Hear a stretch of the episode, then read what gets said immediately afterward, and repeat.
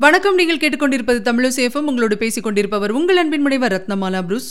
தமிழசேஃபமில் இனி நீங்கள் கேட்கலாம் பணிவுக்கு எடுத்துக்காட்டாய் விளங்கிய ராஜராஜ சோழன்.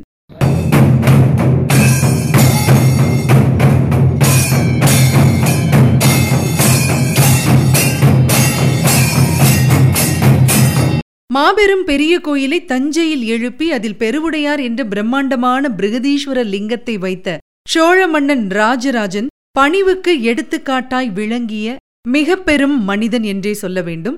அதற்கு சான்றாக விளங்கும் ஒரு சரித்திர சம்பவத்தைத்தான் இப்பொழுது நாம் பார்க்க இருக்கின்றோம். தஞ்சையில் பிரம்மாண்டமான கோயில் பணிகள் நடந்து கொண்டிருந்த சமயம் அடைப்பைக்காரன் அருகில் இருக்க பெரிய சிற்பியானவன் நுணுக்கமான கலை வேலைப்பாடுகளில் ஈடுபட்டிருந்தான். இந்த அடைப்பைக்காரனின் பணி என்னவென்றால் இந்த பெரிய சிற்பி வெற்றிலை போட்டு துப்பும் எச்சிலை அதற்கான வட்டிலில் ஏந்துவதுதான். அந்த நேரத்திலே கோயில் பணிகள் செவ்வனே நடக்கின்றனவா என்று ஆர்வத்தோடு பார்க்க வந்திருக்கிறார் ராஜராஜ சோழன் பெருந்தச்சனோ மாமன்னனை கவனிக்கவே இல்லை. அவன் தனது செதுக்கல் வேலைகளிலே மிகவும் முனைப்பாக இருந்தான். அந்த நேரத்தில் அடைப்பைக்காரன் ஒரு சின்ன வேலைக்காக வெளியே போயிருந்தான். மாமன்னன் ராஜராஜ சோழன் பெருந்தச்சன் அருகில் வந்து அந்த கலை நுணுக்கப் பணிகளை உன்னிப்பாக கவனித்துக் கொண்டிருந்தார். அப்பொழுது பெருந்தச்சனானவன் எச்சிலை துப்புவதற்காக அடைப்பைக்காரனை அழைக்க அவனோ அங்கு இல்லை. இதை மாமன்னன் ராஜராஜ சோழன் பார்க்கின்றார். உடனே அவர் என்ன செய்கின்றார் பாருங்கள். அந்த எச்சில் துப்பும் தட்டை ஏந்தி அந்த பெருந்தச்சனின் வெற்றிலை எச்சிலை வாங்கிக் கொள்கின்றார். அதன்பின் அந்த வேலை நடந்து கொண்டிருக்கின்றது. பெருந்தச்சன் தன்னிச்சையாக திரும்பி பார்க்கின்ற பொழுது அங்கே நிற்பது மாமன்னன் ராஜராஜ சோழன் என்பதை அறிந்த உடனே அவனுக்கு தூக்கி வாரி போடுகின்றது.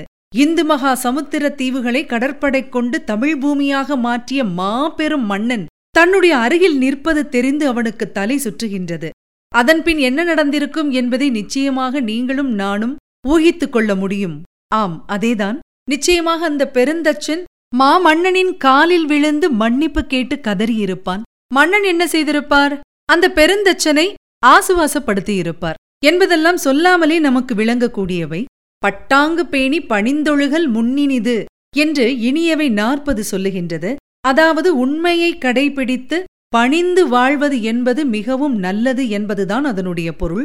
இன்னும் நீதிநெறி விளக்கம் என்ன சொல்கிறது என்றால் கல்வியுடைமை பொருளுடைமை என்றிரண்டு செல்வமும் செல்வம் எனப்படும் இல்லார் குறையிறந்து தம்முன்னர் நிற்போற்றாமும் தலைவணங்கி தாழா பெறின் என்று சொல்லுகின்றது.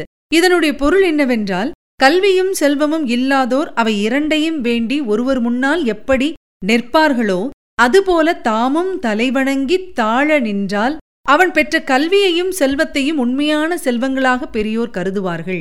என்பதுதான் அந்த பாடலின் பொருள். சுருக்கமாக சொல்ல வேண்டுமென்றால் பணிவு என்பதுதான் பெரிய செல்வம். மற்றவையெல்லாம் அதற்கு பின்னால் வருவதுதான். இதை சாமானிய மனிதர்கள் செய்வதே மிக கடினம் என்று நினைக்கின்ற பொழுது உலக நாடுகள் பலவற்றையும் தன்னுடைய ஒற்றை குடையின் கீழ் ஆண்டு வந்த மாமன்னன் செய்திருக்கிறான் என்றால் அதுதான் இந்த மண்ணின் பெருமை. அந்த மண்ணில் நாம் பிறந்திருக்கின்றோம் என்று நினைக்கின்ற பொழுதே மனம் எல்லையற்ற மகிழ்ச்சியை அடைகின்றது. தமிழன் என்றோர் இனமுண்டு தனியே அவர்க்கொரு குணமுண்டு என்பது மிக அழகாக புலப்படுகிறது. பணிவு மட்டுமே காலம் கடந்தும் ஒருவருடைய பெயரை சரித்திரத்தில் இடம்பெற வைக்கும். இயன்ற வரையில் பணிவுடன் இருப்போம். மாமன்னன் ராஜராஜ சோழனின் புகழ் வாழ்க.